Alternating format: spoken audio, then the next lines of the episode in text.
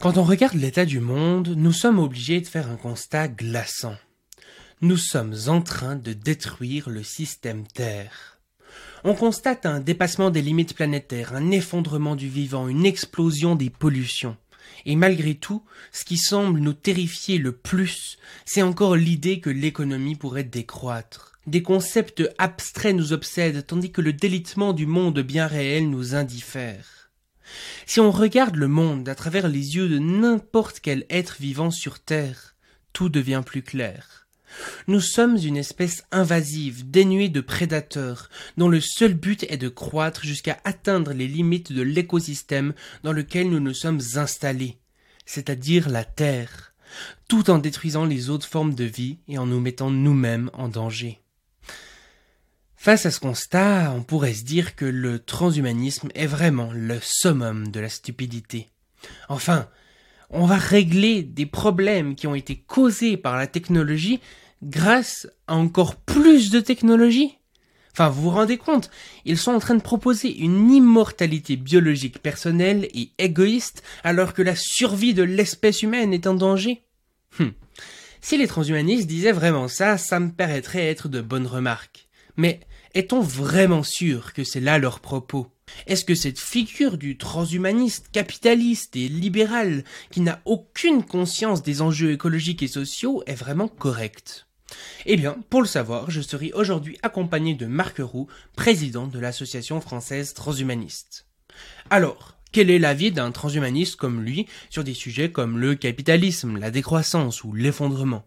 Devrions-nous rester dans notre système actuel en espérant que la technologie nous sauve? Eh bien, c'est exactement ce qu'on se demande aujourd'hui.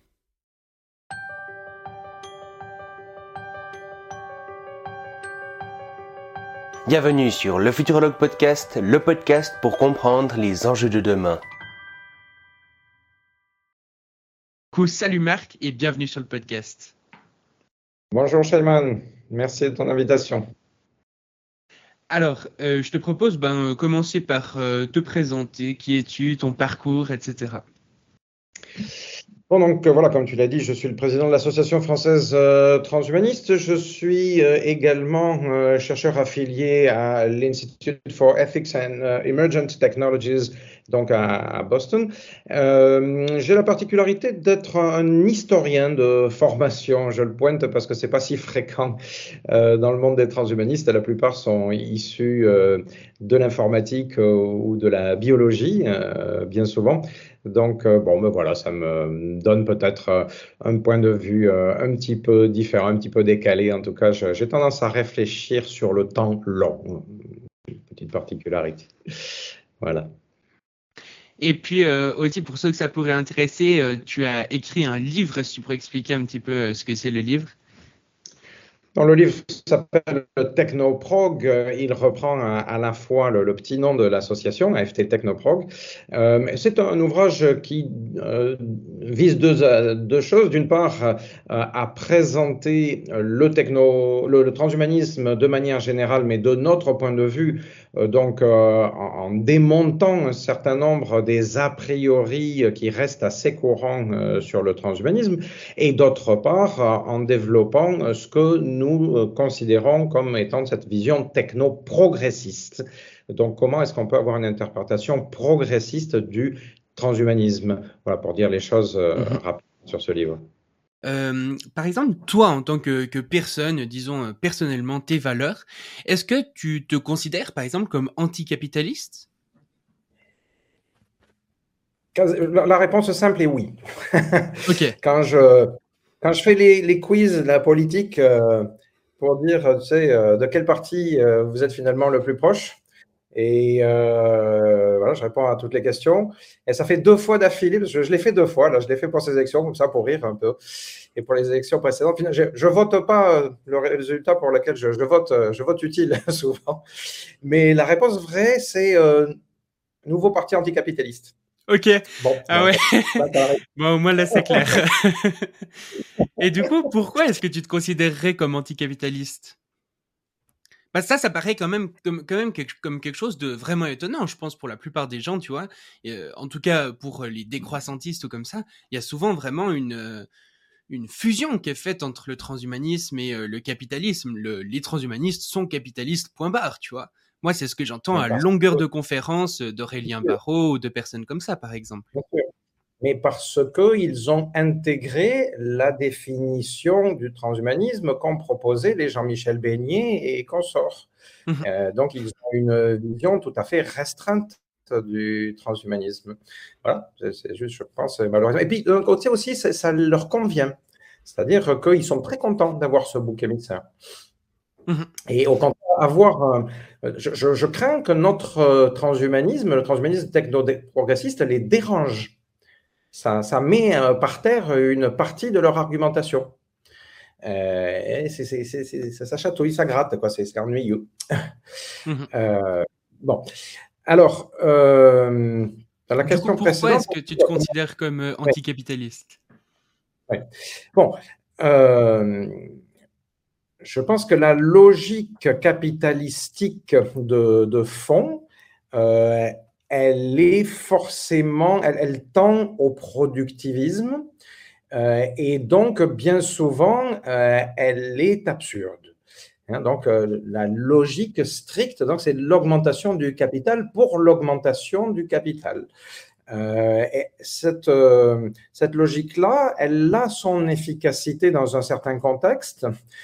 Je, viens de, de j'ai lu avant-hier et j'ai partagé ce matin avec les membres de l'Association française transhumaniste euh, un article que j'ai trouvé tout à fait euh, intéressant euh, parce que c'est deux chercheurs en neurosciences qui euh, constate quelque chose que les transhumanistes constatent depuis dix ans, que les transhumanistes ont dit depuis dix ans, que, qui a été relaté notamment par un philosophe de Oxford, qui est un vrai transhumaniste, qui est Julian Savulescu, et qui a écrit un, ouvrage qui s'appelle Unfit for the Future, et dans lequel il explique, à son avis, que l'humain d'aujourd'hui, grosso modo, est toujours le même humain que celui d'il y a 200 000 ans, donc, euh, euh, d'un point, de vue, du point de vue de l'évolution euh, darwinienne, il est toujours fait pour survivre dans un monde hostile qui est celui de, la savane, dans lequel vivait Homo sapiens. Et que par conséquent, il est tout à fait capable d'être violent jusqu'au meurtre. il est mu par un besoin d'avoir, d'accumulation, parce qu'il ne sait pas de ce dont le lendemain va être fait. Euh, donc, euh, par exemple, ben, s'il trouve à manger, ben, il mange, il mange, il mange, il mange euh, jusqu'à s'en gaver, il devient obèse parce que, en fait, il y a 200 000 ans, ben, le, bosquet de baies, ben, il était vite consommé. Il n'y avait pas de risque d'obésité. Donc, il était positif de se goinfrer des baies qu'on trouvait, alors qu'aujourd'hui, évidemment, les rayons de supermarché, ils sont remplis des pots de confiture de baies à l'infini. donc, unfit for the present, moi je dis. Il n'est pas unfit for the future. Il n'est pas, c'est pas qu'il n'est pas fait pour le futur. Il n'est plus adapté. Son, cerveau, le fonctionnement neuronal n'est déjà plus adapté euh, à notre euh, quotidien, d'où tout un ensemble de euh, dysfonctionnements, donc y compris la, crise climatique et, d'autres problèmes. je pourrais citer tous les aspects liés à la dominance, au besoin de dominance chez l'humain, d'où ça vient et euh, toutes les dérives que ça provoque, euh, les guerres russo-ukrainiennes, entre autres, par exemple. Euh, donc, ce système capitalistique, il est conçu, il n'est pas conçu parce qu'il n'a pas pensé ces dimensions-là.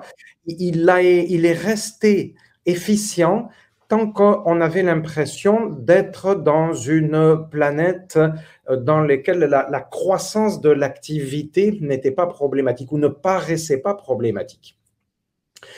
À partir du moment où on réalise qu'on est euh, dans une seule planète et qu'on n'a pas pour l'instant une planète de rechange sous la main, eh bien, la prémisse capitalistique, elle tient plus la route. Mmh Donc, le, voilà, les, conséquences, enfin, les, euh, les, prémices du capitalisme qui reposent sur euh, la croissance continue de la productivité, donc euh, sur la production et sur la consommation, tout ça, ne, à un moment donné, ne fonctionne plus, se retrouve donc coincé. Et la, valeur centrale du fonctionnement capitalistique, qui est celle de la croissance, hein, qui reste un mot magique dans la bouche de la théorie standard des économistes, eh bien, cette valeur, elle est perdue. Mmh. Elle devient contradictoire. Je, cite des exemples qui ne viennent pas de moi, qui viennent des décroissantistes que je lis à l'occasion. Hein. vendeur de journaux dans la petite ville grecque où je suis vend la décroissance. Amusant.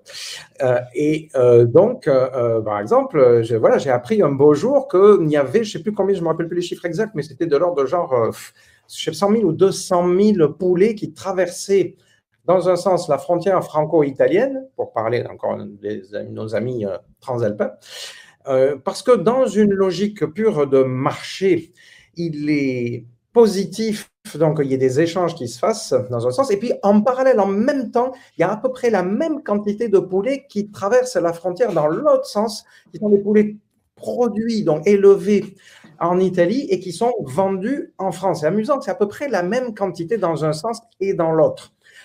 D'un point de vue, euh, comment dire, euh, purement logique, rationnel, il y a un besoin de consommation. On veut manger des poulets, ok. Euh, c'est bien pour l'alimentation. La, volaille fait partie de l'alimentation humaine euh, normale. C'est pas la pire des viandes. Donc, il y a tel marché, telle quantité de consommateurs en, France. Bon, mais c'est bien qu'on leur donne à manger tant de quantité de poulet. Et il y a la même quantité en Italie. C'est bien qu'ils aient leur poulet aussi. Mais là, on fait deux fois le mouvement et, on imagine comment ça se traduit en termes de pollution, en termes de, de, de, besoin d'infrastructures, en, termes de, bullshit jobs, puisqu'on on a besoin du double de transporteurs euh, donc de, poulets. D'ailleurs, il y aurait besoin, si la production française était vendue aux Français, la production française aux Italiens, il y aurait besoin d'un nombre de transporteurs beaucoup moins important, parce que ça fait des morts sur les routes, on brûle du, pétrole, dans de l'essence en quantité démultipliée, etc. Donc tout ça, d'un point de vue écologiste, est juste, paraît juste absurde, alors que d'un point de vue euh, capitalistique et néolibéral, c'est très bien, puisqu'en valeur, la quantité euh, donc euh, de, biens euh, mesurés en dollars ou en euros ou en tout ce qu'on veut, elle est plus que multipliée par deux. Elle est multipliée par près de, deux et demi ou je ne sais pas combien à, cause du fait de ces échanges. ce, petit exemple me paraît assez bien résumer la chose, hein, dire pourquoi d'un point de vue on va trouver que c'est très bien, et d'un autre point de vue, on va trouver que euh, c'est absurde, donc plutôt euh, très mal, vu les, conséquences euh, environnementales. donc voilà, je, pense que la, pure logique capitalistique nous fait aller dans le mur, sans même parler ici euh, des, euh, de la dimension sociale de la logique capitalistique. Là, je n'ai cité que à peu près que la, question environnementale, en termes de ressources, etc. si mhm. je rajoute la dimension euh, donc sociale là-dessus, ben, je vais pointer d'autres problèmes. Donc, la concentration de la valeur. Hein, le, fait que euh, donc la logique qui permet d'améliorer la quantité de capital, elle passe en général essentiellement par l'amélioration de la productivité, sauf que la répartition des pouvoirs est telle que les gains de productivité, eh bien, ils sont perpétuellement répartis de manière inégalitaire, et plutôt de plus en plus inégalitaire, ce qui amène à ce qui est constaté depuis des décennies maintenant, à savoir qu'il y a de plus en plus une part de plus en plus petite de personnes qui contrôle une part de la valeur de plus en plus importante. Et si c'était que des billets de banque, ce ne serait pas trop grave, mais le problème, c'est que la valeur, elle a une traduction en termes de pouvoir. Euh, hmm. Donc, euh, on aboutit en effet à des, euh, des situations d'inégalité sociale qui sont problématique. Euh, alors bon, il y a eu toute une période dans laquelle un discours a dit ah ouais mais euh, c'est pas vrai, c'est pas grave. Regardez au niveau mondial, euh, en fait avec la mondialisation, eh bien il y a un enrichissement d'un plus en plus grand, un nombre de plus en plus important de personnes, ce qui a été en partie vrai. C'est-à-dire les gens qui disaient ça quand même avaient tendance à, masquer soigneusement que dans la même période, dans les pays qui précédemment étaient développés, les classes moyennes étaient en train euh, de se paupériser, ce qui, euh, au passage, à mon avis, est la principale raison du développement de la tendance populiste dans ces mêmes pays, que ce soit la Trumpisation des États-Unis ou que ce soit ce qu'on a vu se développer donc en, Europe, Orban et Le Pen et, compagnie, Savine, enfin on ne peut pas dire dans tous les pays c'est pareil. donc c'est la paupérisation des, classes moyennes hein, et bon, d'autres facteurs encore. Certains politiques ont une responsabilité par rapport à, euh, euh, donc la logique capitalistique est à l'œuvre là derrière. Et euh, ensuite, je pense que l'essor donc permis aux classes moyennes dans un premier temps, comme on l'avait vu donc en, Occident, elle il ne se fait cet essor que pendant une période donnée. Et à partir du moment où on a globalisé, où on, est arrivé à un certain degré alors en effet, en, Chine, en Inde, on a vu émerger euh, donc des, classes moyennes, donc qui se sont fortement enrichies, qui sont sorties de la pauvreté. Il ne faut pas oublier quels étaient les degrés de pauvreté en Inde et, en Chine euh, il y a une cinquantaine d'années. Donc pour des millions et des millions de personnes, ça a été de vrais progrès humain permis par la logique capitalistique, productiviste, etc., euh, en question. Je ne vais pas dire le contraire. Mais ce que je vais dire, c'est que cette logique, elle n'est possible que dans euh, la période où on a possibilité d'externaliser tout un ensemble euh, de, dégâts. alors ça, peut être environnementaliste ou ça peut être social. Et une fois que vite, on, a atteint le, niveau où la, plupart de ces frais, en gros, euh, voilà, ces choses qu'on pouvait passer par perte, ces profits, on, a atteint les limites. et, bien, à ce moment-là, on est obligé à nouveau de, de faire payer le coût en interne. À vrai dire, on pourrait continuer dans la même logique, parce que, parce que pour l'instant, l'Afrique n'a pas connu ce niveau de développement. Alors, ce qui est en train de se passer en ce moment, c'est que euh, la Chine, notamment, est en train d'externaliser un certain nombre de ses problèmes, ou l'Europe le fait aussi. Hein. On exporte nos euh, détritus, euh, on, va faire du pillage de ressources. Donc, en Afrique, on, délocalise des, des, usines chinoises et on va les construire en Afrique avec on va créer du lumpen par le prolétariat euh, en Afrique. Donc voilà, on fait, les, Chinois euh, font la même chose que ce qu'ont fait les Européens euh, en, Afrique ou, ailleurs. Ça hmm. fonctionne pendant un certain temps. Alors, un certain temps, ça peut être plusieurs décennies. Donc, du coup, personne ne s'en rend compte. beaucoup de, la, majorité des personnes ne s'en rendent pas compte. mais ça ne fait que on recule pour mieux sauter, ou plutôt on continue à courir et on se rapproche du mur. Euh, donc, euh, euh, le, problème de fond du capitalisme n'est toujours pas résolu. Et donc, de ce point de vue-là, à mon avis, les environnementalistes, les décroissantistes n'ont pas tort surtout. À mhm. mon avis, ils ont tort ceux qui systématisent leur réflexion, donc qui tombent dans du fondamentalisme écologiste. Hein, parmi les, les environnementalistes allemands, je me rappelle, à la fin des années 70, début des années 80, déjà, ils avaient identifié les verts qu'ils appelaient les Fundi, c'est-à-dire les fondamentalistes, et les realos. Hein, les, écologistes allemands se partageaient entre ces deux tendances, donc les pragmatiques d'un côté et les fondamentalistes euh, de l'autre à, mon avis, ni l'une ni l'autre des deux tendances n'ont tout à fait euh, raison. À force de réalisme, on finit par tomber euh, dans de l'économisme euh, parfois. On peut avoir de l'écologisme économiste euh, qui perd le contact avec la réalité. Et de l'autre côté, le fondamentalisme euh, que certains euh, qualifient de Khmer vert, c'est pas gentil, donc ne, propose pas les bonnes solutions non plus. Mais je, pense que donc il y a des, justes milieux par rapport à, ça et, que certaines réflexions, certaines analyses, certaines analyses pardon, des croissantistes pointent les vrais problèmes. Et donc, c'est une manière évidemment un peu allongée de, de, dire mon positionnement qui est donc est à l'encontre des logiques capitalistiques encore aujourd'hui euh, dominantes. je dis juste une dernière chose, évidemment, juste pour dire ça, euh, euh, je ne m'oppose pas, par exemple, à la, à propriété privée ou à certaines formes de propriété privée. Donc, je suis pas communiste non plus. Alors, en fait, c'est ça que j'allais te demander, en fait, justement. Parce que ce que tu dis là, est-ce que c'est vraiment le capitalisme ou bien c'est quelque chose d'encore plus global qu'on pourrait appeler une sorte euh, de productivisme à quelque part?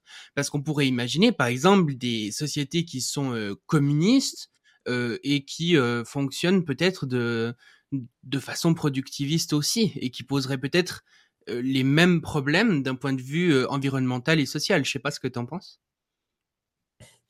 Je, crains en effet qu'une logique euh, communiste pure, telle que le communisme a été conçu à, son origine, ne, résolve pas non plus euh, le problème. Euh, parce qu'en effet, le communisme était, et semble-t-il, il est encore assez facilement productiviste. Mmh bon, il y a des communistes qui ont évolué hein, par rapport à tout ça. Il y a des communistes au sein de l'Association française transhumaniste. donc voilà, on discute très bien avec eux de temps en temps. Euh, euh, mais euh, moi, j'ai quand même tendance à penser que tout ce qui, de, point de vue de ces différentes analyses, veut systématiser un, concept, risque d'arriver à, quelque chose qui, qui, peut être contradictoire. Donc, je, suis satisfait ni par l'un ni par l'autre. par exemple, pour revenir au capitalisme, euh, il y a une interprétation du capitalisme euh, qui pourrait être, à mon avis, peut-être recevable, mais au fond, j'y crois pas. C'est quand on, dit ou on fait dire au capitalisme que euh, ce qui importe, c'est seulement la croissance de la valeur. Mmh. Et alors, à ce moment-là, on peut dire, faire croître de la valeur, il n'y a aucun problème, par exemple, en termes environnementaux, parce que la valeur, c'est quelque chose de complètement immatériel.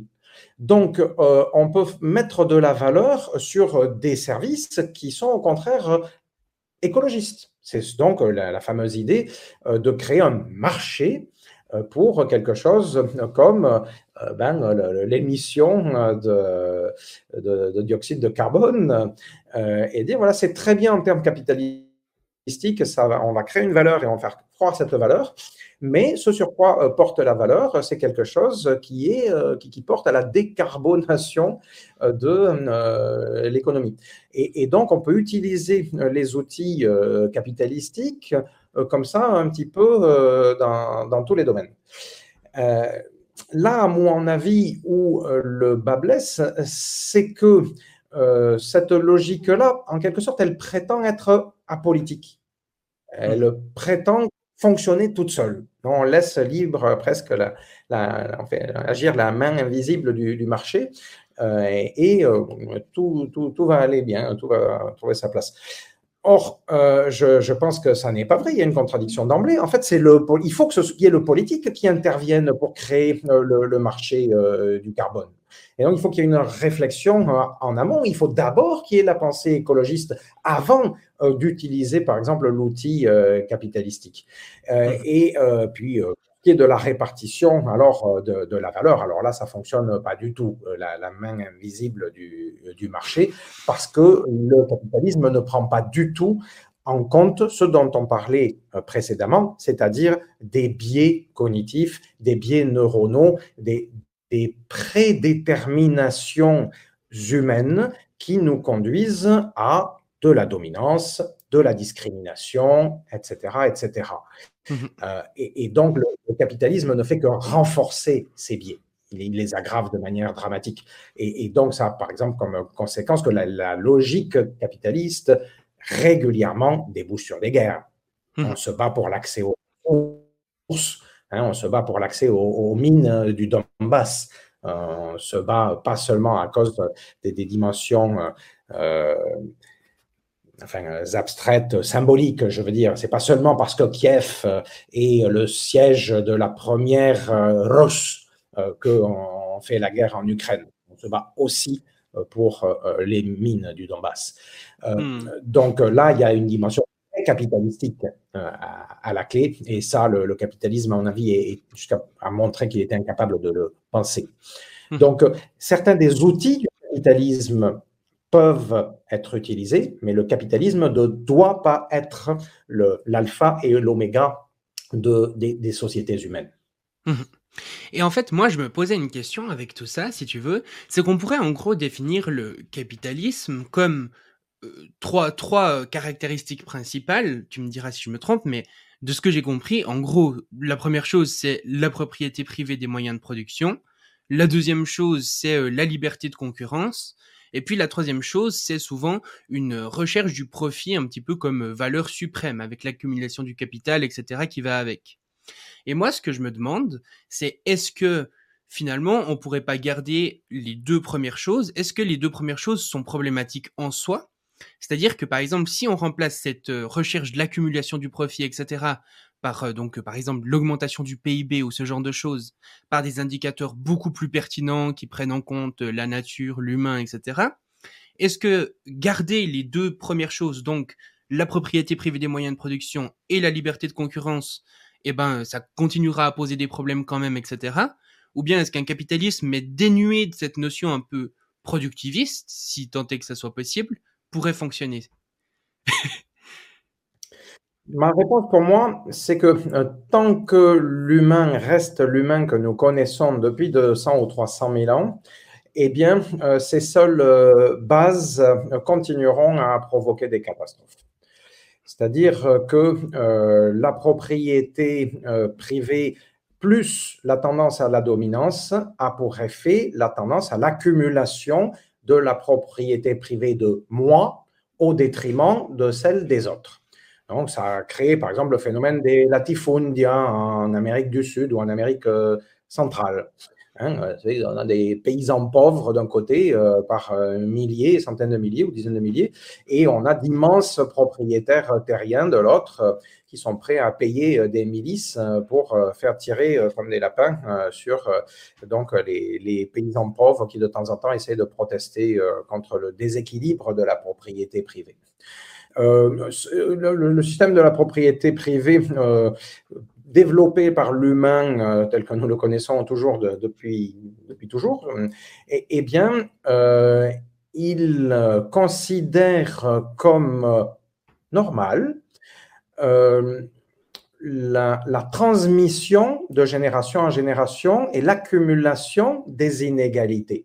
C'est-à-dire que les latifondières sud-africains pardon, sud-américain, il y en a aussi en, Afrique du Sud, j'en connais personnellement. Euh, mais on, on, peut dire euh, euh, dans le sud d'Amérique, au Brésil, par exemple, parce que c'est là où sans doute les, propriétés privées sont les plus importantes hein, en termes de kilomètres carrés. mais toute proportion gardée, c'était la même chose en Europe du Sud. Hein, pendant, en partie, c'est vrai aujourd'hui. en Espagne, en Italie du Sud, on a le, le mot latifundia c'est un mot qui vient du latin. Euh, il a été créé au départ euh, pour désigner des, propriétaires terriens, pas, au Brésil, mais en, Italie ou, en Espagne. Euh, donc, forcément, je veux dire, l'humain étant ce qu'il est, il y a tendance à cette accaparation. Mmh. la concurrence libre et non faussée Enfin, je rigole. Il n'y a jamais eu de concurrence libre et non faussée. C'est euh, une théorie, une vue de, l'esprit, un idéal euh, libéral. Euh, et, qui est toujours contredit dans la réalité à la place de ça, on a, euh, enfin, les, économistes de l'autre côté, hein, ceux du cas inverse, euh, parlent d'une constante de euh, la, privatisation des bénéfices, alors que on, a une collectivisation en gros des, frais. Hein. les, États interviennent quand ça va mal, les banques centrales interviennent pour sauver euh, les, entreprises qui sont too big euh, to fail. Euh, donc, à, part quelques rares exceptions, là, depuis la crise de 2008 des subprimes, à, part quelques Enron qu'on a laissé couler, eh bien, les Royal Bank of Scotland, les Dacia et compagnie, eh bien, la puissance publique est intervenue de manière massive euh, donc pour euh, leur éviter la, faillite.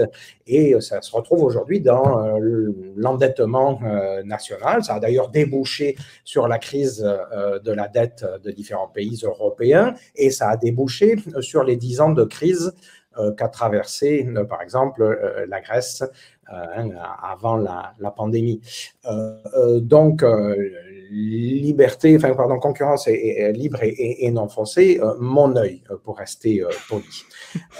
Donc, euh, euh, euh, voilà, ça, c'est comment dire, au contraire, hein, la, concurrence n'a jamais été libre et, non faussée. La question, c'est à quel moment les puissances publiques interviennent et de quelle manière elles interviennent dans le jeu des marchés. Mmh. moi, à titre personnel, je fais partie des gens qui disent que les systèmes de marché ont des intérêts, ont des avantages. Euh, on a vu ce que ça donnait quand on essayait de faire disparaître euh, les marchés, euh, donc dans les pays qui ont essayé d'appliquer le communisme réel.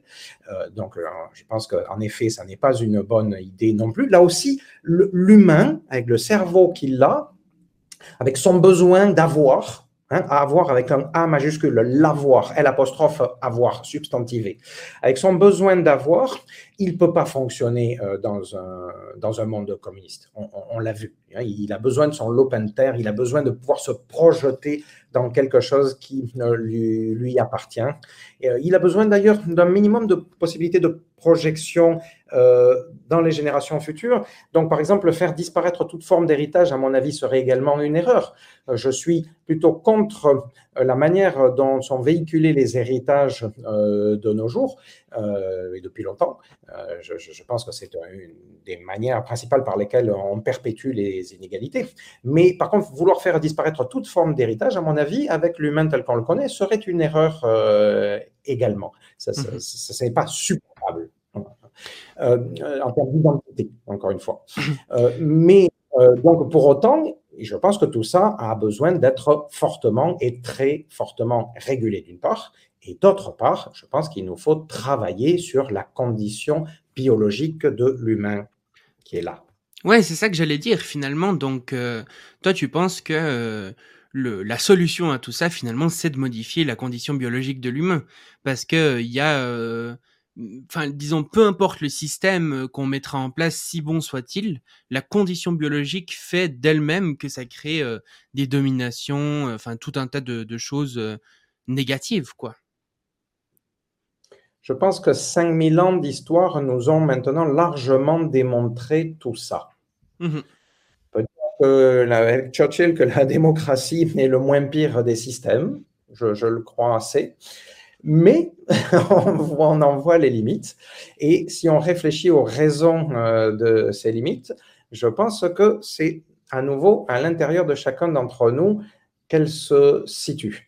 Et donc, pour exemple, je, repense à l'article dont je parlais tout à l'heure, hein, euh, qui euh, donc reprend cette argumentation des transhumanistes qui dit que les humains sont biologiquement plus en phase avec le fonctionnement de leur euh, société. Euh, les auteurs de l'article proposent à nouveau de travailler euh, par le politique, par l'éducation, par la culture, pour arriver à améliorer nos tendances destructrices de l'environnement. C'est très bien, mais ce n'est pas suffisant. Mmh. Ça ne résoudra pas, à mon avis, les problèmes de fond parce que l'humain restera l'humain.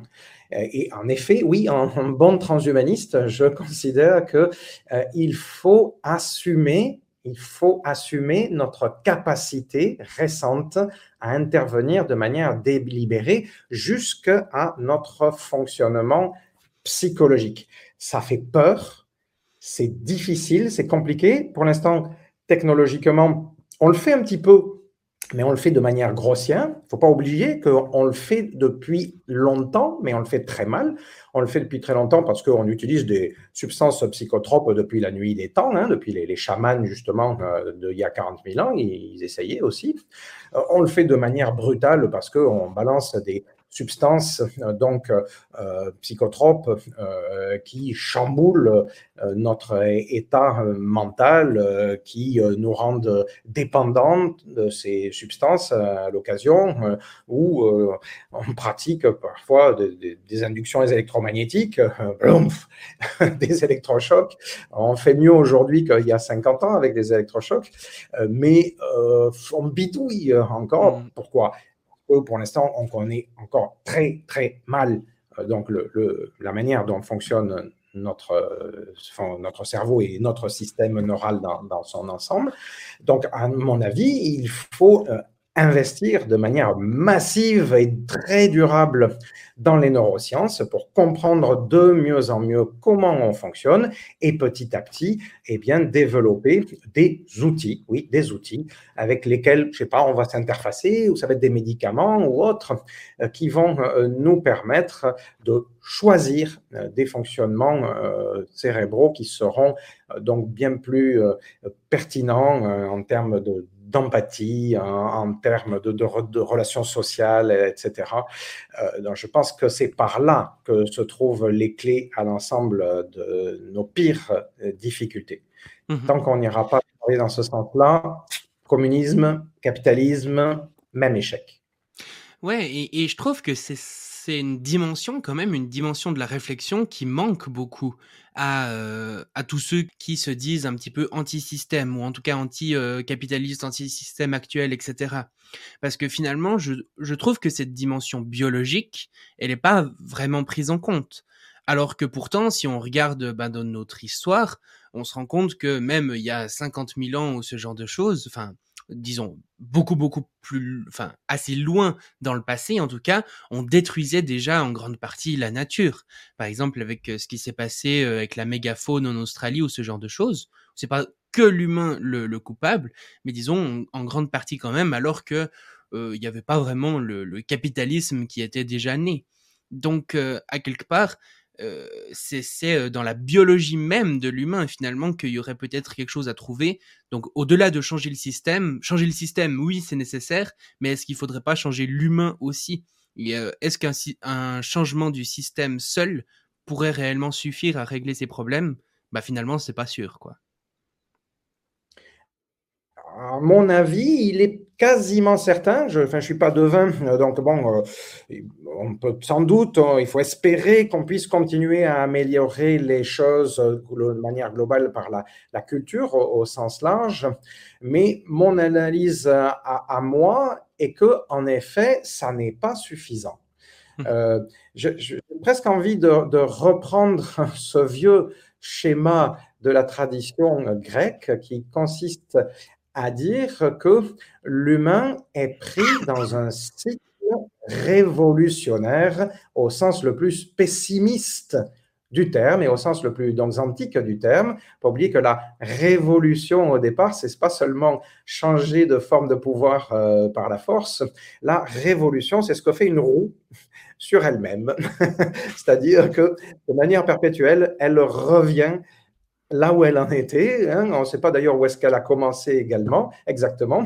Mais le principe des révolutions, c'est une, succession continuelle de régimes politiques allant euh, donc de la, euh, par exemple, de la tyrannie à la monarchie, parce que quelqu'un prend le pouvoir de manière illégitime au départ, c'est ça la tyrannie, puis il installe sa famille et de manière héréditaire, donc ça devient une monarchie, puis cette monarchie, eh bien, elle finit par être remise en cause, éventuellement elle peut se transformer en, en oligarchie. Euh, puis au bout d'un moment, euh, ça finit par euh, mal tourner. La, population se révolte contre l'accaparation la du, du, pouvoir. On bascule dans une forme d'anarchie. Et puis de cette anarchie finit par émerger une personnalité. Alors, pardon, il y a la démocratie dans l'entretemps.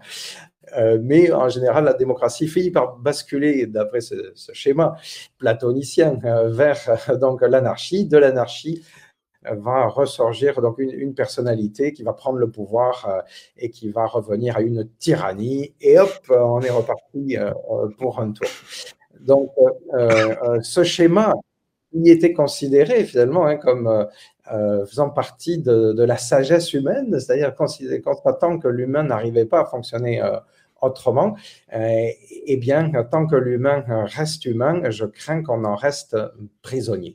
Alors, est-ce qu'on se dit que ben, c'est bien comme ça, c'est notre destin, euh, c'est la volonté des dieux, que sais-je? Et, donc, euh, c'est pas grave, il suffit que la roue continue à, tourner.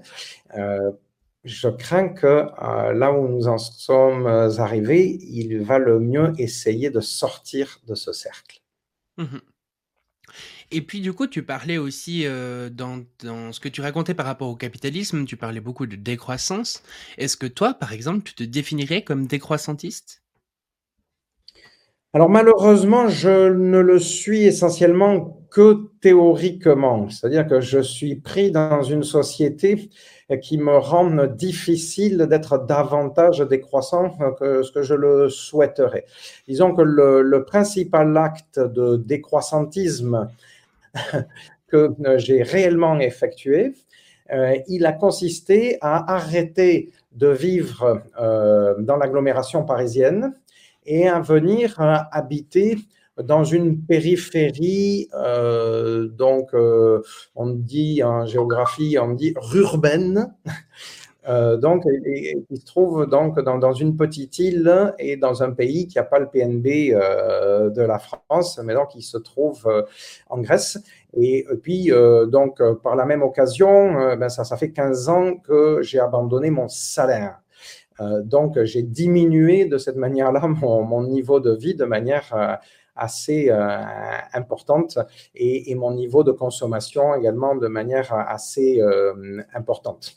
Mais euh, je, triche un petit peu parce que pour moi, donc ce, transfert, ce changement de niveau de vie, ça ne s'est pas du tout traduit, comment dire, ça n'a pas été l'occasion d'un serrage de ceinture ou d'un gros coup de, poignard. Je ne me suis pas sacrifié.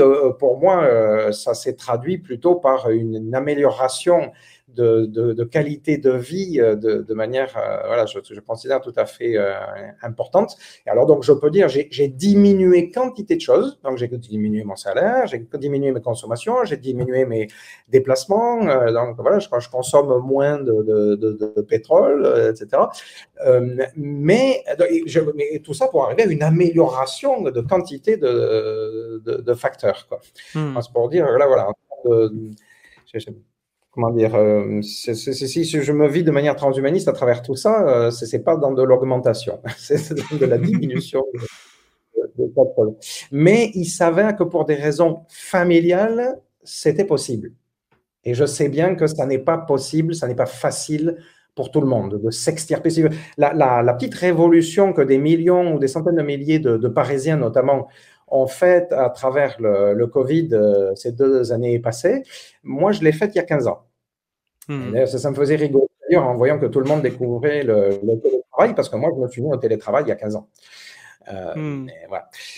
euh, donc, oui, c'est sans doute l'acte le, plus décroissantiste que j'ai effectué dans ma vie. mais je dois dire que la motivation de départ n'était pas celle du décroissantisme. C'est mhm. juste que l'un a accompagné l'autre. Euh, ensuite, il y a d'autres gestes que je pourrais faire. Euh, je ne me suis pas mis à euh, cultiver des légumes dans mon jardin comme mon beau-père le faisait. Le jardin est toujours là, il y a toujours des plants, il y a des épinards qui poussent au fond du jardin. donc, on, pourrait s'y mettre quand, on veut, on peut, on peut le prendre. Mais mhm. après, il y a d'autres choses. Par exemple, oui, on, on a investi, mais ce n'était pas, pas original en Grèce. Hein. Comme tout le monde, on a un chauffage solaire. Depuis, enfin, chauffage, je veux dire, l'eau chaude, l'eau chaude est, largement euh, solaire, mais c'est banal en Grèce. Euh, Je n'ai pas eu à faire une révolution décroissantiste pour ça.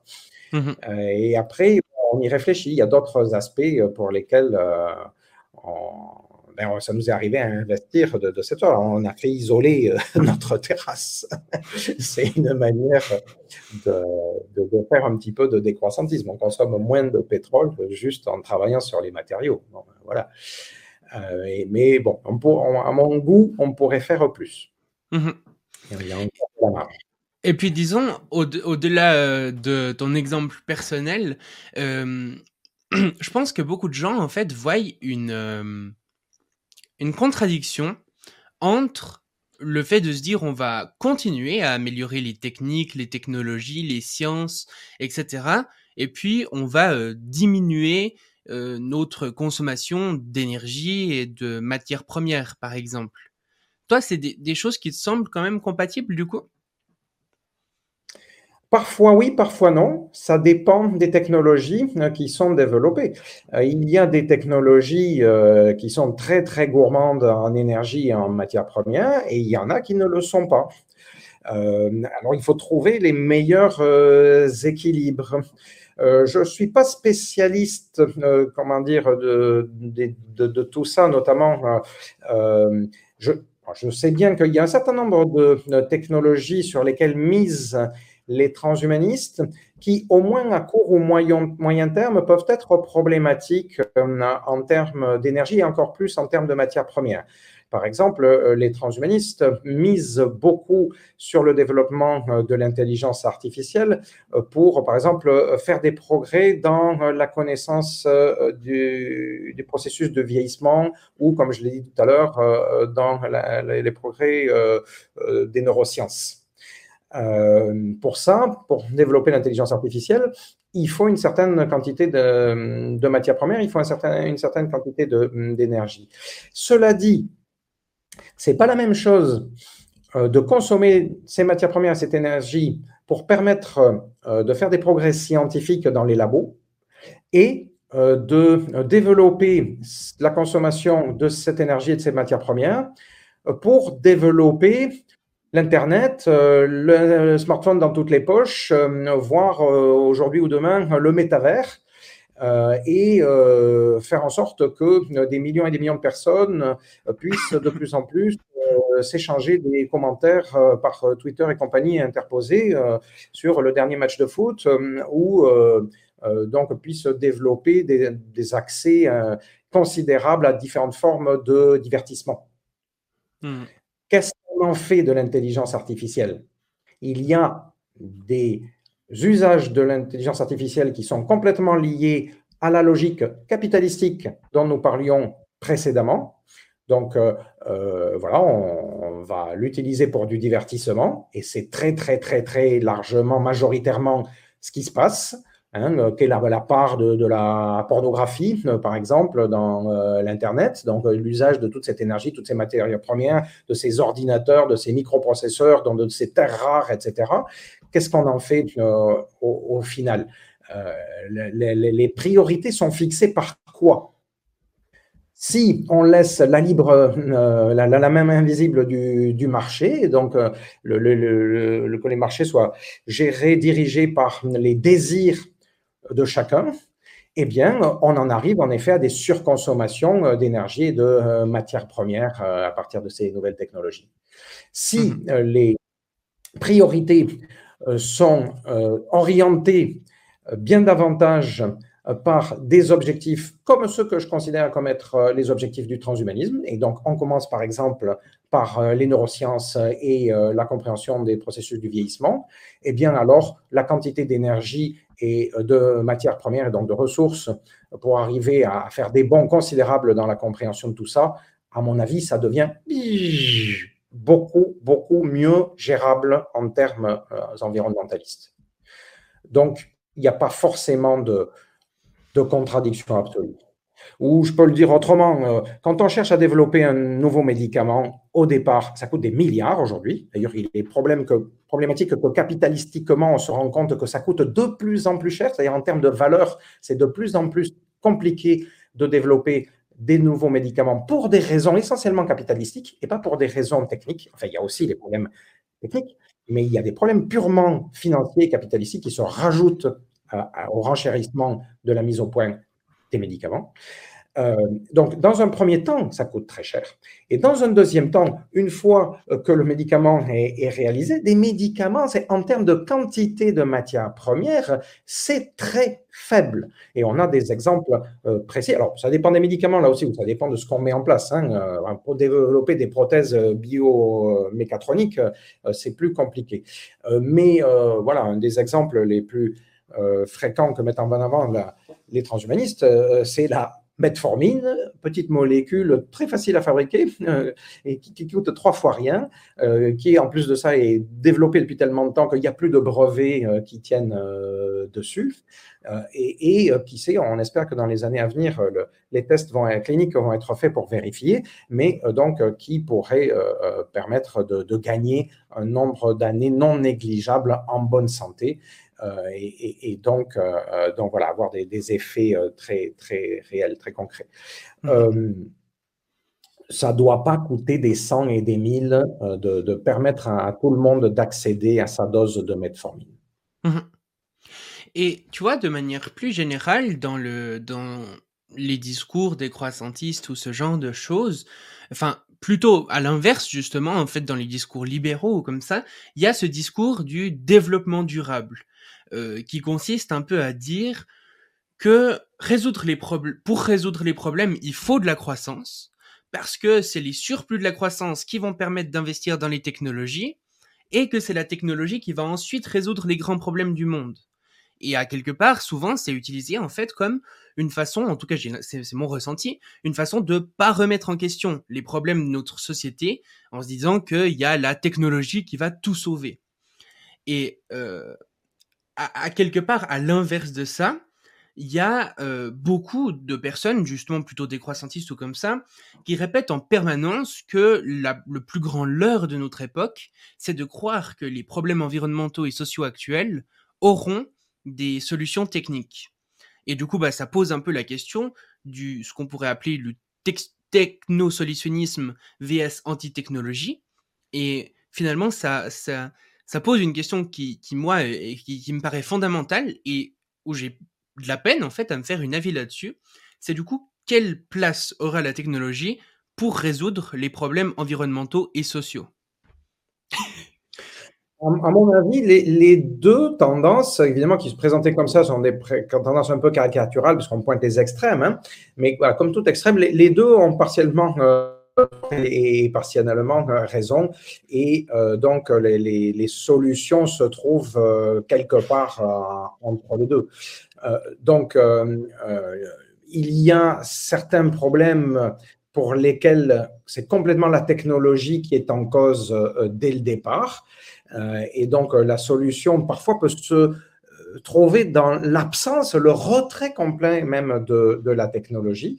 Euh, je sais pas, je prenais tout à l'heure l'exemple des, des, camions euh, qui traversent dans un sens et dans l'autre les, les, Alpes pour amener des poulets chez les Français et les, Italiens. Euh, dans un cas comme celui-ci, la technologie qui est le camion, plus l'autoroute euh, et la station d'essence qui va euh, avec. Euh, et, bien, en, quantité, là, dans du quantitatif, on supprime le quantitatif et on améliore la situation. Et donc, on va à l'encontre de la logique libérale, on va complètement à l'encontre de la logique libérale dans ce cas-là, et on améliore la situation. Et pour aller à l'encontre de la logique libérale dans, dans cet endroit-là, ça passe sans doute par la régulation. C'est-à-dire qu'il faut mettre en place des systèmes qui vont faire que euh, les, euh, les producteurs italiens vont avoir moins intérêt à aller vendre euh, en France leur production et vice-versa, les producteurs français auront moins intérêt à aller donc vendre leur production en, en, Italie. Chacun va davantage vendre chez soi. Je dis davantage, tu vois, je prends des précautions. Il se peut, je ne sais pas moi, dans certaines circonstances particulières, pour des raisons précises, une partie de la production, ce soit plus pertinent que le tel poulet français soit vendu en Italie et, vice-versa. Peut-être, pour si j'en sais rien moi, certains types de poulets, je ne sais pas quoi.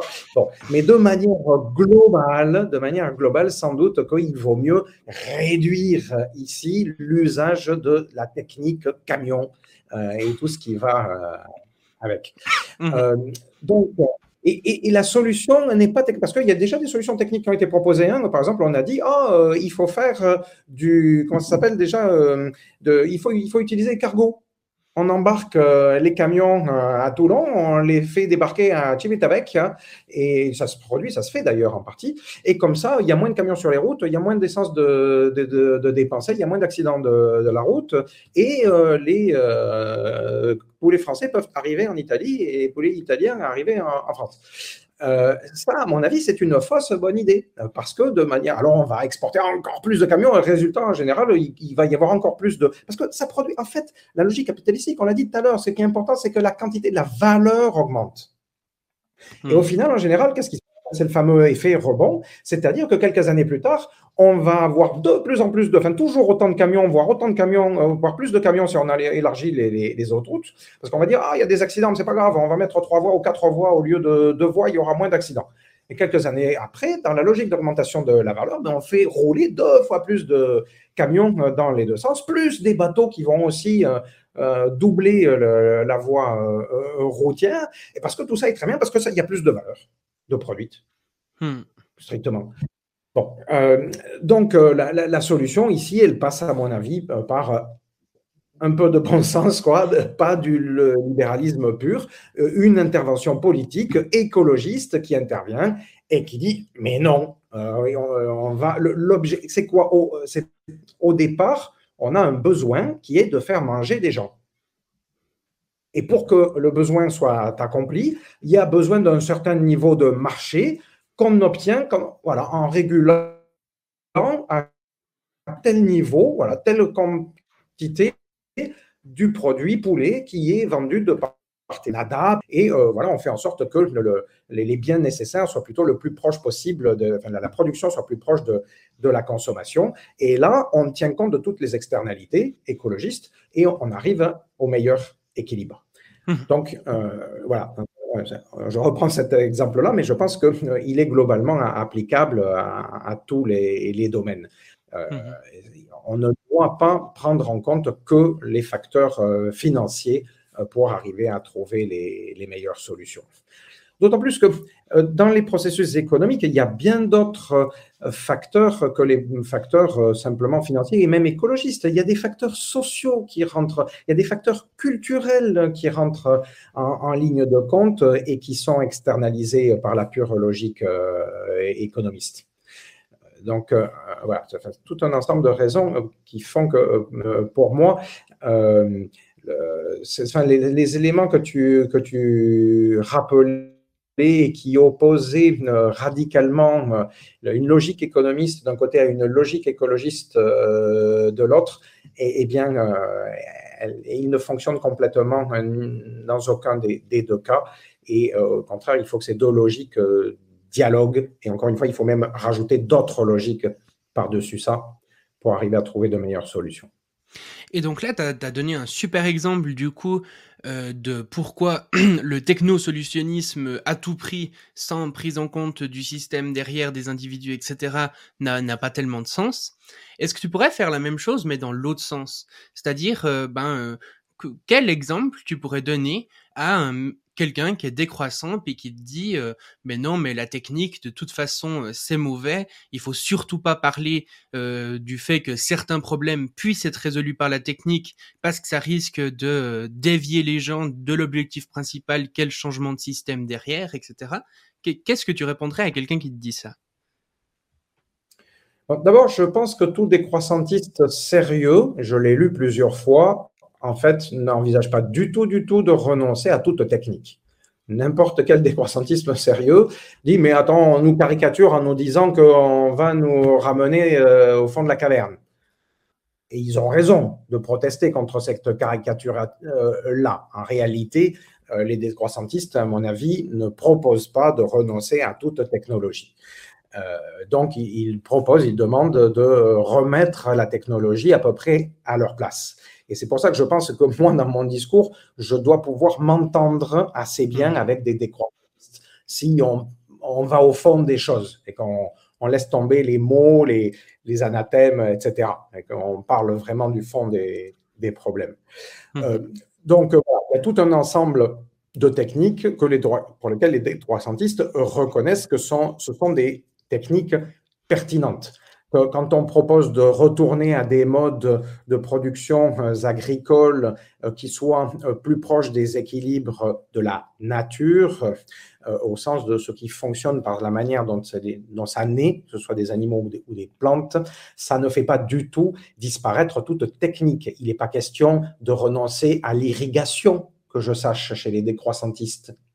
Si, hmm si on doit renoncer à toute forme d'irrigation, l'irrigation a été inventée euh, avec, euh, je au néolithique, euh, alors, en effet, on retourne à la caverne.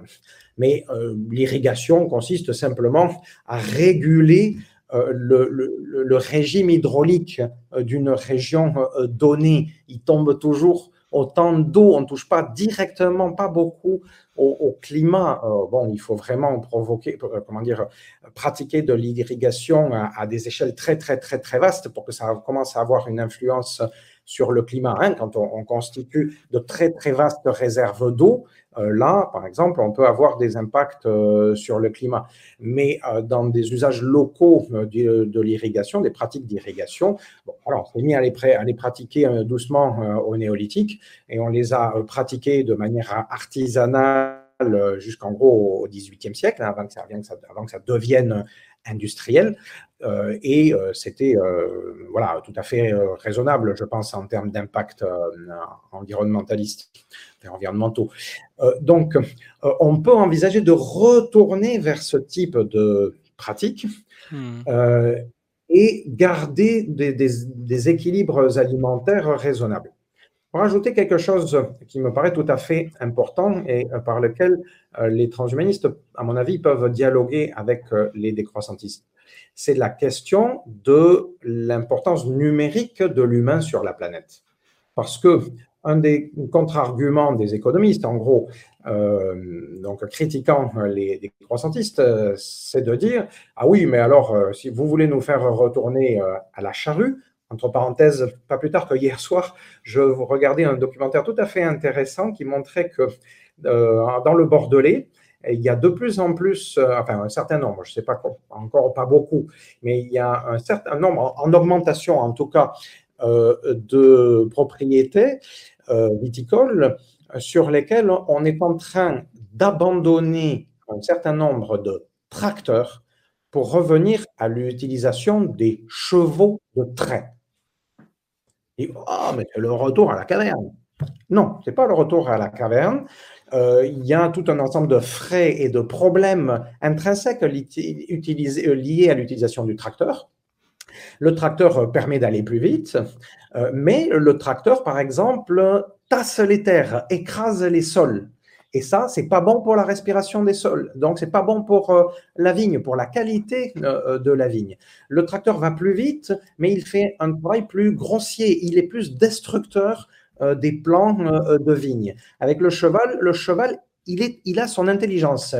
On n'a pas encore, on n'a jamais cherché d'ailleurs à développer des tracteurs euh, dotés d'intelligence artificielle qui permettent de repérer hein, avec des, euh, des, capteurs, des caméras, etc., euh, où est exactement le plan euh, de vigne. Le cheval, il fait attention à là où il pose ses sabots. Et donc, il protège davantage le, plan de vigne. Il y a des viticulteurs qui sont en train de redécouvrir euh, tout ça et euh, de calculer que du point de vue de leur rentabilité économique, la réintroduction progressive, pas tout du jour au lendemain, va pas faire disparaître du jour au lendemain tous les tracteurs pour mettre des chevaux. Hein, mais on se rend compte qu'on peut retrouver d'autres équilibres et qu'on peut redévelopper euh, donc des euh, euh, structures économiques rentables euh, donc, en revenant ici vers des techniques, c'est pas zéro technique. Hein, on continue à avoir des niveaux de technique. Euh, on a des, euh, des charrues, pas des arrières, on a des charrues et les chevaux, ils sont harnachés avec des systèmes techniques. et puis, il y a des apprentissages différents. Il faut savoir apprendre à conduire un cheval au lieu de conduire un tracteur. donc, tout ça est tout à fait envisageable en termes de, productivité agricole, on trouve euh, d'autres niveaux de productivité. Et face à, ça, donc l'argument aussi, c'est de dire ah oui, mais euh, alors ça, on va de nouveau vers des des états de, faim dans le monde parce qu'on ne va pas réussir à nourrir 8 milliards d'habitants. Hmm. Les transhumanistes répondent à ce type d'argument en disant deux choses. Première chose, les problèmes de surpopulation mondiale, en fait, sont actuels et derrière nous. Aujourd'hui, ce que les démographes constatent partout dans le monde, c'est qu'on est en train de basculer vers un, régime de décroissance démographique. Déjà, c'est pas seulement le Japon et l'Allemagne qui sont en train de le, qui, le connaissent, ça, le Japon et l'Allemagne le connaissent depuis déjà plusieurs décennies. Tous les pays du sud de l'Europe sont embringués dans cette même euh, logique, mais même les pays du Maghreb commencent à sentir euh, le problème.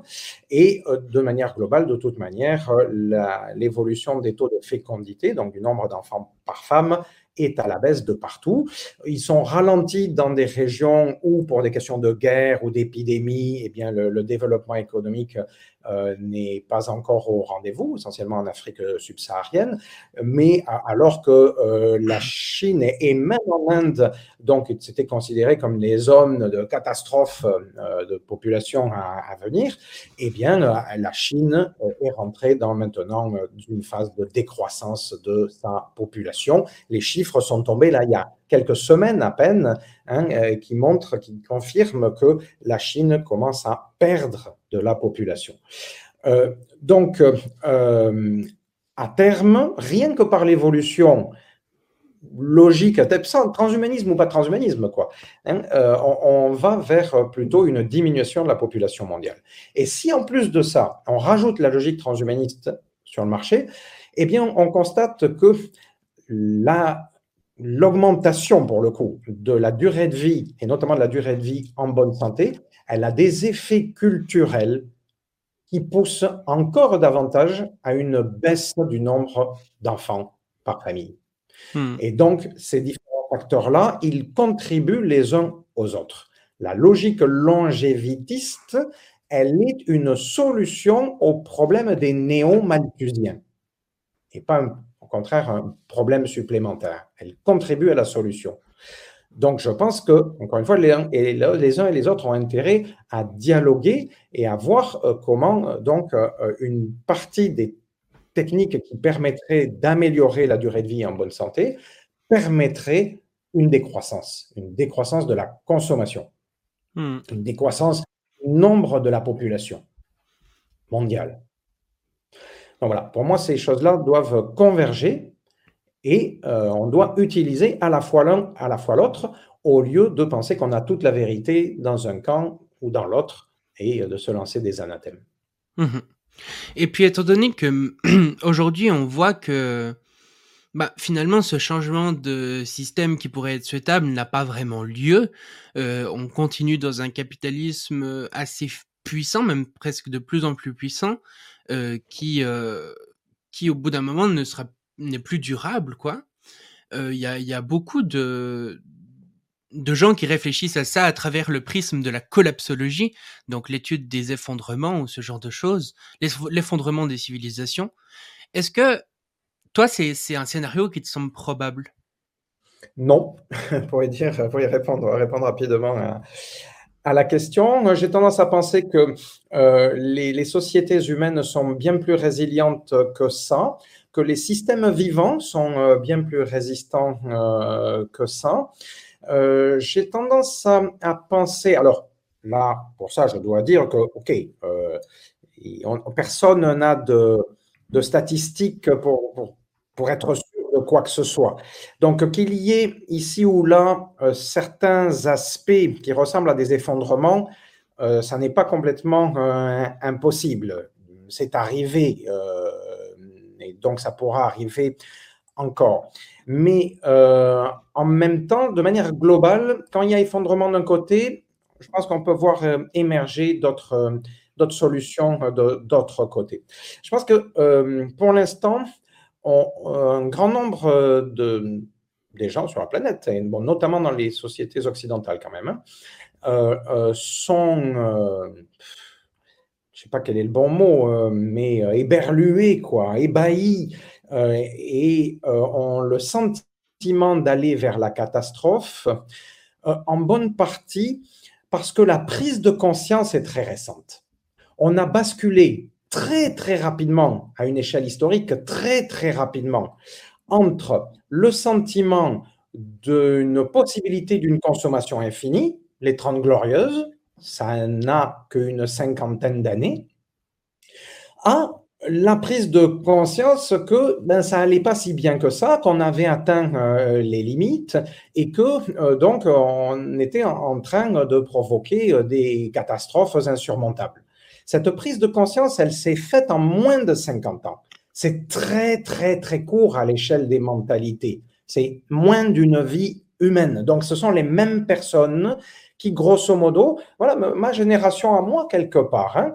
Euh, moi, je, suis la, fin, la, queue du, baby boom. Je suis né en 66. Euh, donc, j'ai grandi euh, dans une société dans, laquelle encore on avait l'impression que tout allait bien quand j'étais enfant donc euh, qu'on pouvait faire du toujours plus, il n'y avait aucun problème. Et, donc les problèmes qu'on se posait, on était encore dans le, rêve de la révolution euh, marxiste.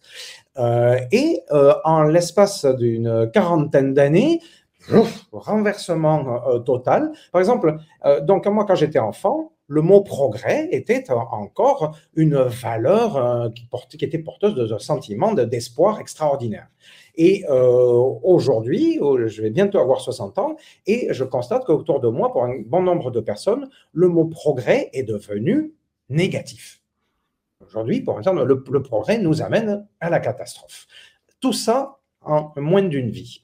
Hmm. Euh, donc, euh, je, pense qu'on ne se rend pas bien compte à quel point la vitesse de ce changement est perturbante.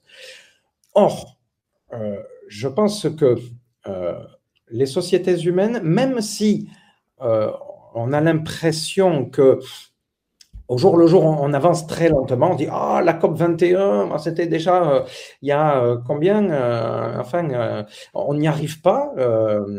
on n'arrive pas, on n'atteint pas les objectifs qu'on s'était fixés, et donc la catastrophe va avoir lieu. Mais en même temps, on ne se rend pas compte à quel point ça fait peu de temps qu'on a commencé à se préoccuper de toutes ces questions, à, quel point il y a peu de personnes encore sur la planète qui ont fait de la prise de, conscience euh, et qui sont encore dans la transition au niveau euh, des mentalités, euh, qui sont encore à, avaler.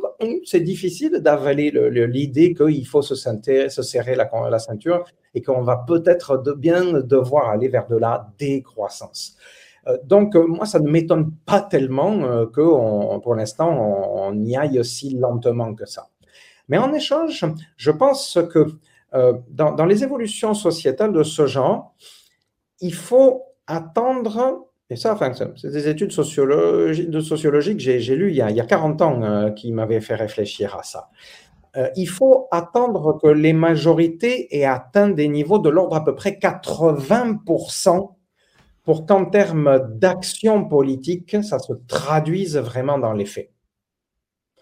Quand euh, il y a 20% de la population qui a pris conscience d'un phénomène, au niveau euh, sociologique, ces 20% se retrouvent complètement relégués, ils sont complètement euh, marginaux. c'est l'image des écolos, des, des dans les années 70-80. Personne ne les prend au sérieux quand euh, la conscientisation euh, politique commence à atteindre les 40-50%, en politique, on voit émerger les premiers partis.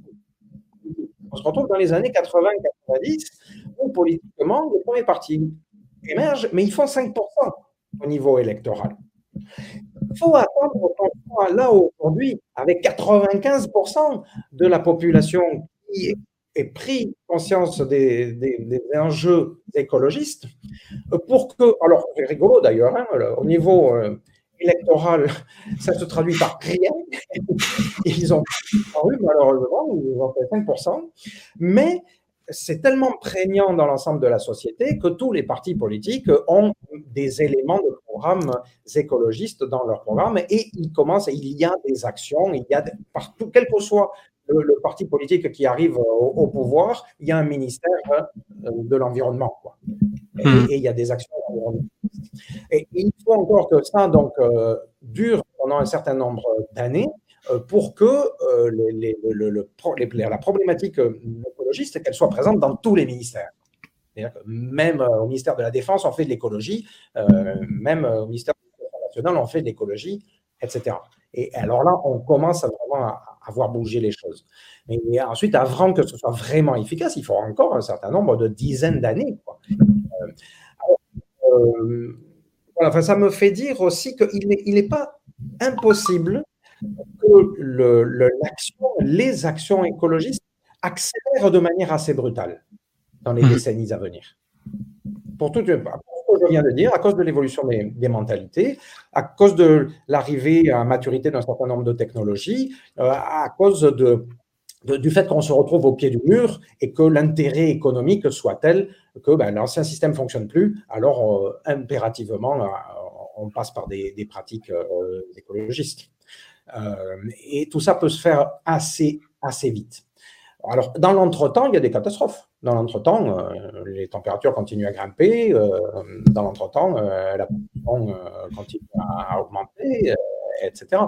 Hmm. Mais là à dire que l'espèce humaine va disparaître parce que euh, donc la, prise en compte de tout ça va arriver trop tard, je pense que c'est lié à d'autres euh, processus psychologiques. C'est-à-dire que le catastrophisme, c'est confortable. Hmm. C'est une dimension millénariste. C'est-à-dire que ça permet de se dire, moi, nous, et mes amis, nous avons raison. Hmm. Et euh, voilà, enfin, on voit de nouveau enfin, quantité de mouvements de gens qui ont aussi, qui ont autant raison que ce que les révolutionnaires trotskistes ou maoïstes avaient raison dans les années 60. Mais en fait, je pense que la, la plupart des collapsologues seraient assez d'accord avec ce que tu dis. Parce que, en fait, on a une, une, un imaginaire collectif, un peu de l'effondrement, qui est un choc euh, brutal, où on va tous finir en Mad Max, ou bien euh, l'humanité va disparaître. Mais en réalité, quand on lit les écrits des collapsologues, c'est pas vraiment ce qu'ils disent. Eux, ils parlent un petit peu de ce dont tu as parlé toi. C'est-à-dire euh, de... Et puis, il y a les militants de la collapsologie qui, eux, vont faire de survivalisme parce mhm. que euh, le, le, l'environnement, euh, les, enfin, les je veux dire, le, contexte social les a convaincus euh, que ça allait seulement être la catastrophe. oui, je suis d'accord. Enfin, je, pense que, enfin, moi, je suis plutôt, je préfère les appeler enfin, les, les, décroissantistes plutôt que de dire les. Parce que le collapsologue sérieux, c'est celui qui est quand même convaincu que ça va collapse. Collapse, c'est l'effondrement, que l'effondrement est inévitable. pas forcément inévitable. Hein. Par exemple, euh, je pense à des gens comme Pablo Servigne ou comme ça qui disent justement que qu'il euh, est temps de changer, qu'il y a plein de choses qu'on peut mettre en place pour euh, que ça n'arrive pas.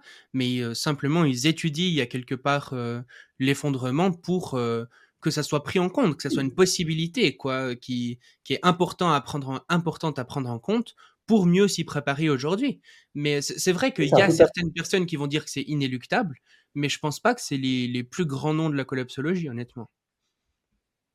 Mais euh, tout dépend donc comment on interprète, encore une question de mots, le terme collapsologue, parce que collapsologue peut vouloir dire soit celui qui parle de l'effondrement, soit celui qui étudie l'effondrement. Hmm. Alors, si celui qui, les collapsologues sont ceux qui étudient le, processus de l'effondrement de façon à l'éviter, alors vive les collapsologues. Si euh, le collapsologue ou les collapsologues sont ceux qui parlent de la collapsologie, notamment de la, oui, dans l'effondrement, euh, essentiellement pour l'annoncer comme quelque chose d'inévitable, alors à bas les collapsologues. Ouais, j'ai l'impression qu'en fait c'est un petit peu la même chose que ce qui se passe avec euh, les transhumanistes ou les singularitaristes ou ce genre de choses finalement. C'est euh, souvent on a une un imaginaire populaire euh, de par les films ou de par ce genre de choses, de, de choses, mais finalement les, les les personnes qui réfléchissent vraiment à ça, qui étudient ces choses, que ce soit l'effondrement d'un côté ou bien par exemple le transhumanisme de l'autre, eh ben ils disent pas du tout ça. Mmh. Ou bien par exemple on le voit aussi avec des singularitariens qui sont convaincus que c'est inévitable qu'on va atteindre la singularité. Puis il y en a d'autres qui étudient en fait ça pour mieux s'y préparer, pour euh, si un jour ça arrive, que ça soit plutôt euh, dans un bon sens que dans un mauvais, etc. Et je pense que chez les calopsologues, finalement, c'est un peu la même chose, quoi.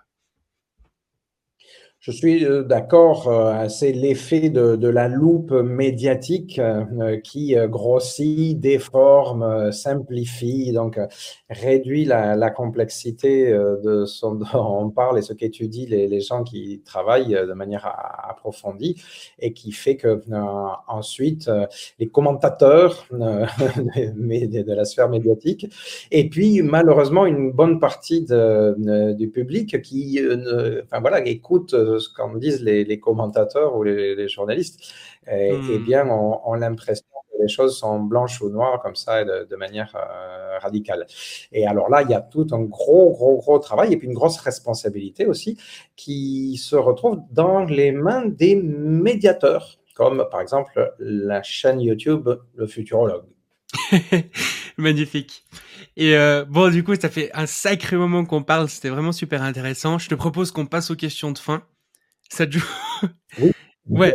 Alors, du coup, euh, la première question de fin, c'est de manière générale, est-ce que tu penses que l'avenir sera mieux ou pire qu'aujourd'hui? Je ne sais pas. Question suivante. Ok. je n'ai pas de boule de cristal. Je ne sais pas de quoi l'avenir sera Si tu devais mettre une probabilité? Je, pense que l'humanité ne va pas disparaître euh, comme cela. Euh, donc ça, c'est plutôt optimiste. Je, ne sais, pas si euh, donc c'est la, voie hyper capitalistique qui va l'emporter ou si les transhumanistes technoprogressistes, par exemple, vont réussir à imposer leur vue. donc non, ça, je, ne sais vraiment pas crainte et espoir, les, deux vont en même temps. Euh, moi, à partir de cette question, la seule chose que je conclus, c'est qu'il faut s'engager dans un combat politique pour éviter les dérives euh, donc hyper capitalistiques, euh, les plus ségrégationnistes, et au contraire aller vers des, voies qui permettent davantage d'harmonie, de bonheur pour tous. Mmh et du coup, on a pas mal parlé d'anticapitalisme, etc. La deuxième question de fin, c'est quelle est ton utopie? Parce que bah, c'est bien beau d'être anticapitaliste, mais du coup, on est pourquoi quelque part? C'est quoi le système euh, qu'on veut voir? Donc, euh, quelle est ton utopie à toi? Bon, enfin, je pense que je l'ai dit peut-être en, creux euh, à travers tous nos, échanges. Euh, mais euh, voilà, personnellement, si j'essaie de me projeter, je pense que ce qui est souhaitable, c'est une humanité dans laquelle on arrive à moduler davantage nos tendances à la dominance, notre tendance un peu atavique à la, à la xénophobie, euh, à l'avoir, euh, dans, lequel on arrive à contrôler chacun individuellement, euh, tout ça dans lequel on a des outils pour donc moduler tout ça, et où donc le, fait d'avoir la, la, possibilité de moduler nous fait nous rendre compte que on a tendance, on a intérêt, je veux dire, à euh, vivre davantage en harmonie les uns euh, avec les autres, donc à pas imposer de trop notre dominance sur euh, les voisins. On a intérêt à un certain degré d'empathie permanent, parce qu'on se rend compte, alors il faut faire attention avec l'empathie. Trop d'empathie peut déboucher sur des phénomènes collectifs de véritables délire collectif euh, parfois, euh, pas assez euh, d'empathie, et bien voilà nous, fait nous comporter de manière qui peut aller jusqu'à des, comportements à peu près inhumains. donc on devrait pouvoir, il faudrait arriver à moduler nos degrés d'empathie de manière à trouver les meilleurs équilibres.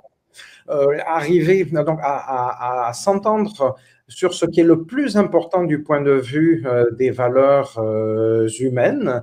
Alors euh, là, c'est enfin, comment dire, je pourrais m'amuser à égrener ce que je considère comme les valeurs humaines les plus importantes. ça peut aller dans des tas de différentes directions. Ça peut être la, la, la fraternité, ça peut être la créativité, euh, ça peut être l'inventivité, la curiosité, enfin bon, euh, ça peut être des tas et des tas de, euh, choses.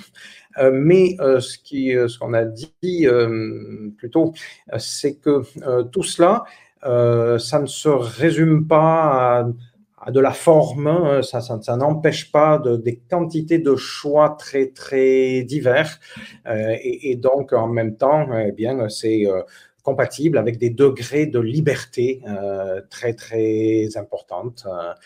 Euh, donc euh, voilà, le, cette, utopie, puisque c'est une espèce d'utopie que tu m'amènes à essayer de, décrire, euh, elle essaierait sans doute de rester assez vague et surtout de, parler de, de valeurs. Et hmm. à partir du moment où on est d'accord sur ces valeurs de base, et alors tout le reste devrait être possible. Hmm. donc voilà, je ne m'avancerai pas bien davantage. Hein. Je pense qu'il faut discuter, il faut qu'on ait de vastes discussions sur les valeurs. Et à partir de là, on doit pouvoir continuer à, vivre ensemble de manière heureuse et harmonieuse. Magnifique. Et du coup, euh, dernière question de fin. Si tu étais sur une scène avec euh, un podium, quoi, l'humanité entière face à toi, et euh, tu as une, deux minutes pour leur faire un discours, pour leur faire le, passer le message que tu veux, quel message tu aimerais leur faire passer? Qu'est-ce que tu leur dirais? Alors là, tu me poses une colle parce que je me suis jamais posé la question euh, de, cette manière-là. Mais une ou deux minutes, euh, enfin quelque chose ultra court, quoi. je sais pas moi.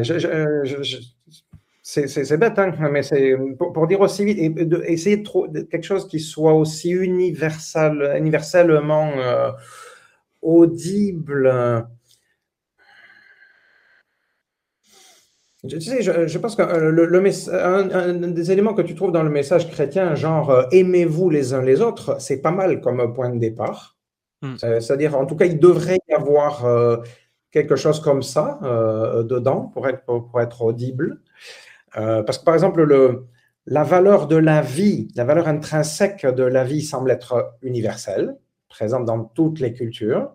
Donc ça aussi, c'est un point de départ qui, va complètement euh, avec.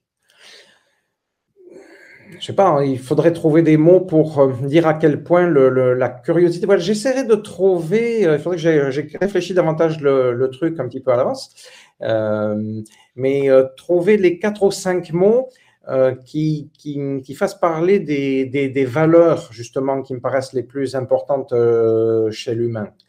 Donc le respect de la vie en est, en est une. La, dimension humaine, le mot humain est bien quand même. Je trouve que, je, vois, par exemple, les Occidentaux se chamaillent entre eux parfois en disant Ah oui, mais euh, les, droits de l'homme, c'est une, une, invention euh, occidentale. Euh, et en fait, on a voulu imposer ça aux autres, mais c'est pas évident que ce soit universel. Mais quand tu discutes avec voilà, des, Arabes, des Camerounais, j'ai adoré euh, les quelques ouvrages que j'ai lus du philosophe euh, franco-chinois, enfin, euh, qui a beaucoup travaillé, qui est sinologue en même temps, qui s'appelle François Julien. et il a un de ses bouquins dans lequel il, arrive à dire les droits de l'homme, si on essaie d'y réfléchir en positif, finalement, c'est peut-être pas universel. On essaie de les imposer tels qu'ils ont été écrits en Occident, c'est plus universel. Mais si on y réfléchit en négatif, en Chine par exemple, c'est-à-dire qu'on commence à y réfléchir quand il manque. Et là, en creux, on s'aperçoit qu'ils sont indispensables. Et on peut discuter de manière universelle en parlant de ce qui manque quand les droits de l'homme ne sont pas là. C'est intéressant comme manière, je trouve, de réfléchir à la question. Euh, donc, euh, euh, ça veut dire qu'il y a quand même des valeurs, comment dire, dont on peut discuter dans un dialogue à travers l'ensemble des, des, cultures. Et on s'en rend compte aussi quand on se rend compte à quel point ce, ce, message des, droits de l'homme, eh bien, ils sont encore aujourd'hui tout à fait importants chez des intellectuels qui ne sont pas occidentaux qui sont africains, qui sont asiatiques, qui sont sud-américains, euh, etc. Euh, donc, euh, je pense qu'il y a des, valeurs qui devraient être exposées dans ces deux petites minutes que tu me donnerais. Oh, tu m'avertiras un petit peu à l'avance hein, si il doit y avoir là que je sois un peu moins prise au, dépourvu.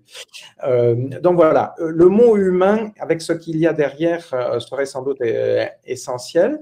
Mais il y a une autre dimension de humain qui pour moi est tout aussi essentiel, dont j'ai parlé une fois ou deux, mais je pense qu'il devrait être présent dans les deux minutes, c'est le mot curiosité. Parce que je pense que le mot curiosité, il est lui aussi indissociable du fonctionnement du vivant. Moi, pour moi, je, vais peut-être essayer de conclure en, rappelant ça.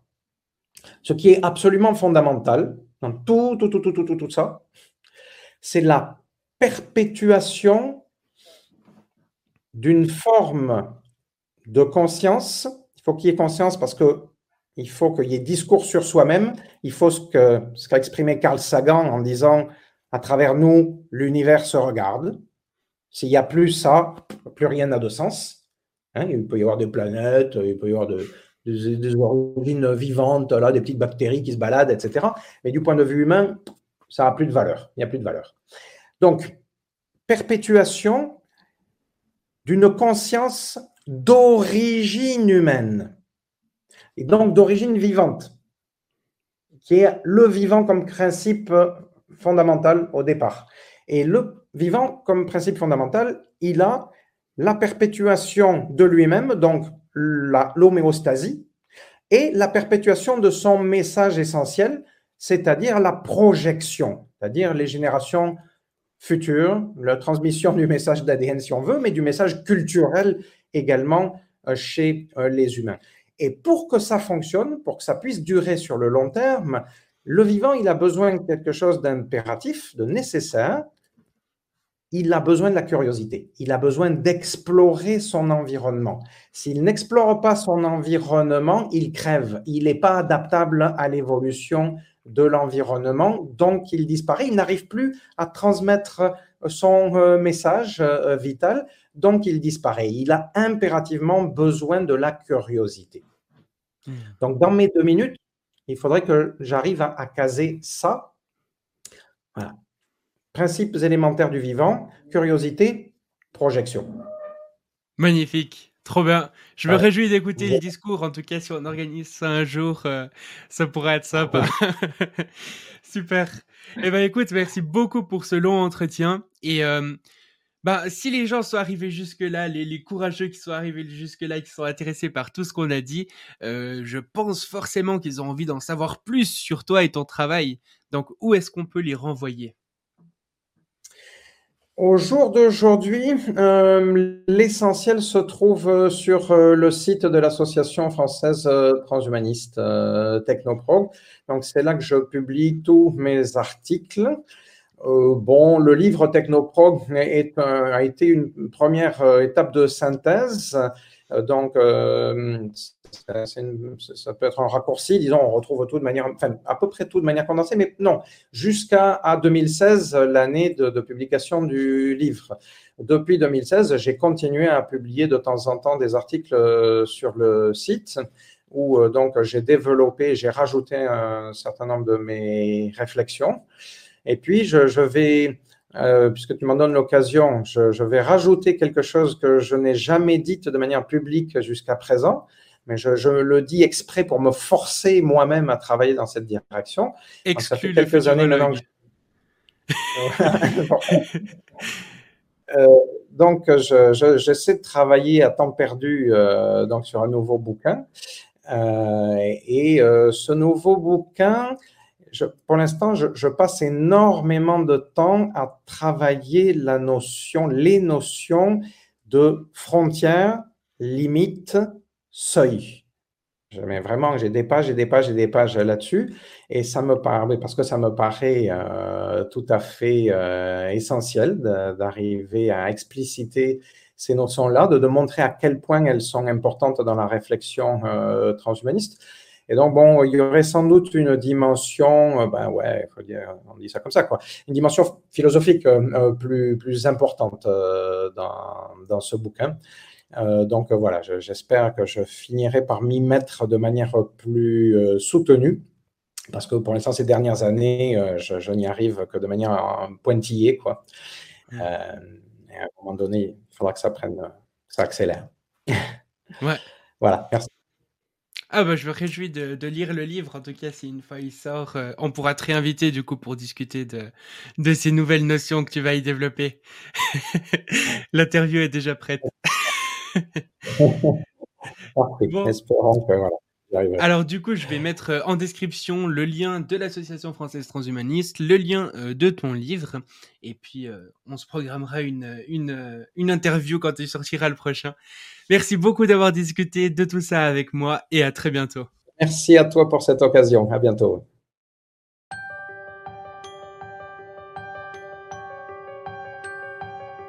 Merci d'avoir écouté le Futurologue Podcast, le podcast pour comprendre les enjeux de demain.